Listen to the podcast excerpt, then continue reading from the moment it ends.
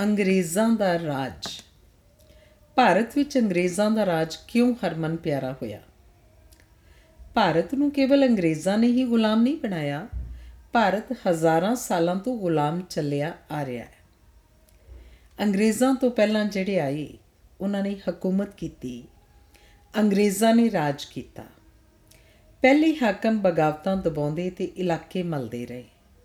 ਅੰਗਰੇਜ਼ਾਂ ਨੇ ਭਾਰਤ ਨੂੰ ਰਾਜਨੀਤਿਕ ਆਰਥਿਕ ਸੱਭਿਆਚਾਰਕ ਪੱਖੋਂ ਨਵੀਂ ਤਰਤੀਬ ਦਿੱਤੀ। ਅੰਗਰੇਜ਼ਾਂ ਨੇ ਪਹਿਲੀ ਤਰੀਕ ਨੂੰ ਤਨਖਾਹ ਦੇਣ ਦਾ ਰਿਵਾਜ ਪਾਇਆ। ਜਿਸ ਨਾਲ ਦੇਸੀ ਮਹੀਨਿਆਂ ਦੀ ਥਾਂ ਅੰਗਰੇਜ਼ੀ ਮਹੀਨੇ ਦਾ ਮਹੱਤਵ ਵਧਿਆ ਤੇ ਜਨਵਰੀ, ਫਰਵਰੀ ਵਾਲਾ ਕੈਲੰਡਰ ਹਰਮਨ ਪਿਆਰਾ ਹੋਇਆ। ਰਿਆਸਤੀ ਰਾਜੇ ਤਨਖਾਹ ਦੇ ਵਾਅਦੇ ਹੀ ਕਰਦੇ ਸਨ। ਅੰਗਰੇਜ਼ ਤਨਖਾਹ ਦਿੰਦੇ ਸਨ।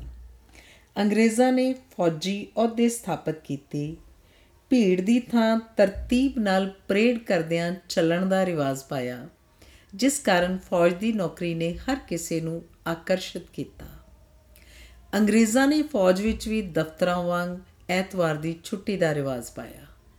ਉਹਨਾਂ ਨੇ ਸਭ ਲਈ ਸਕੂਲ ਕਾਲਜ ਖੋਲ੍ਹੇ, ਡਾਕਖਾਨੇ, ਡਿਸਪੈਂਸਰੀਆਂ, ਹਸਪਤਾਲ, ਯਤੀਮਖਾਨੇ ਖੋਲ੍ਹੇ। ਨਹਿਰਾਂ ਖੁਦਵਾਈਆਂ, ਸੜਕਾਂ ਬਣਵਾਈਆਂ, ਪੁਲ ਉਸਾਰੇ ਮੰਡੀਆਂ ਸਥਾਪਿਤ ਕੀਤੀਆਂ, ਰੇਲ ਚਲਾਈ, ਥਾਣੇ, ਅਦਾਲਤਾਂ ਸਥਾਪਿਤ ਕੀਤੀਆਂ। ਕਾਨੂੰਨ ਸਾਹਮਣੇ ਬ੍ਰਾਹਮਣ ਸ਼ੂਦਰ ਨੂੰ ਬਰਾਬਰ ਖੜਾ ਕੀਤਾ, ਲੜਕੀਆਂ ਲਈ ਪੜ੍ਹਾਈ ਦਾ ਪ੍ਰਬੰਧ ਕੀਤਾ ਤੇ ਠੱਗੀਆਂ ਡਾਕੇ ਖਤਮ ਕੀਤੇ।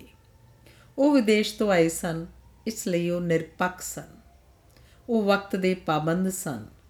ਉਹਨਾਂ ਨੇ ਸੜਕ ਦੇ ਖੱਬੇ ਪਾਸੇ ਚੱਲਣ ਦਾ ਰਿਵਾਜ ਪਾਇਆ।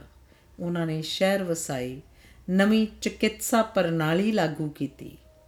ਪ੍ਰਸ਼ਨ ਇਹ ਨਹੀਂ ਕਿ ਉਹਨਾਂ ਨੇ ਭਾਰਤ ਨੂੰ ਗੁਲਾਮ ਬਣਾਈ ਰੱਖਿਆ।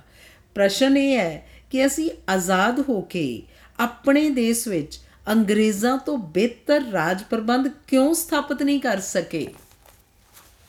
ਧੰਨਵਾਦ।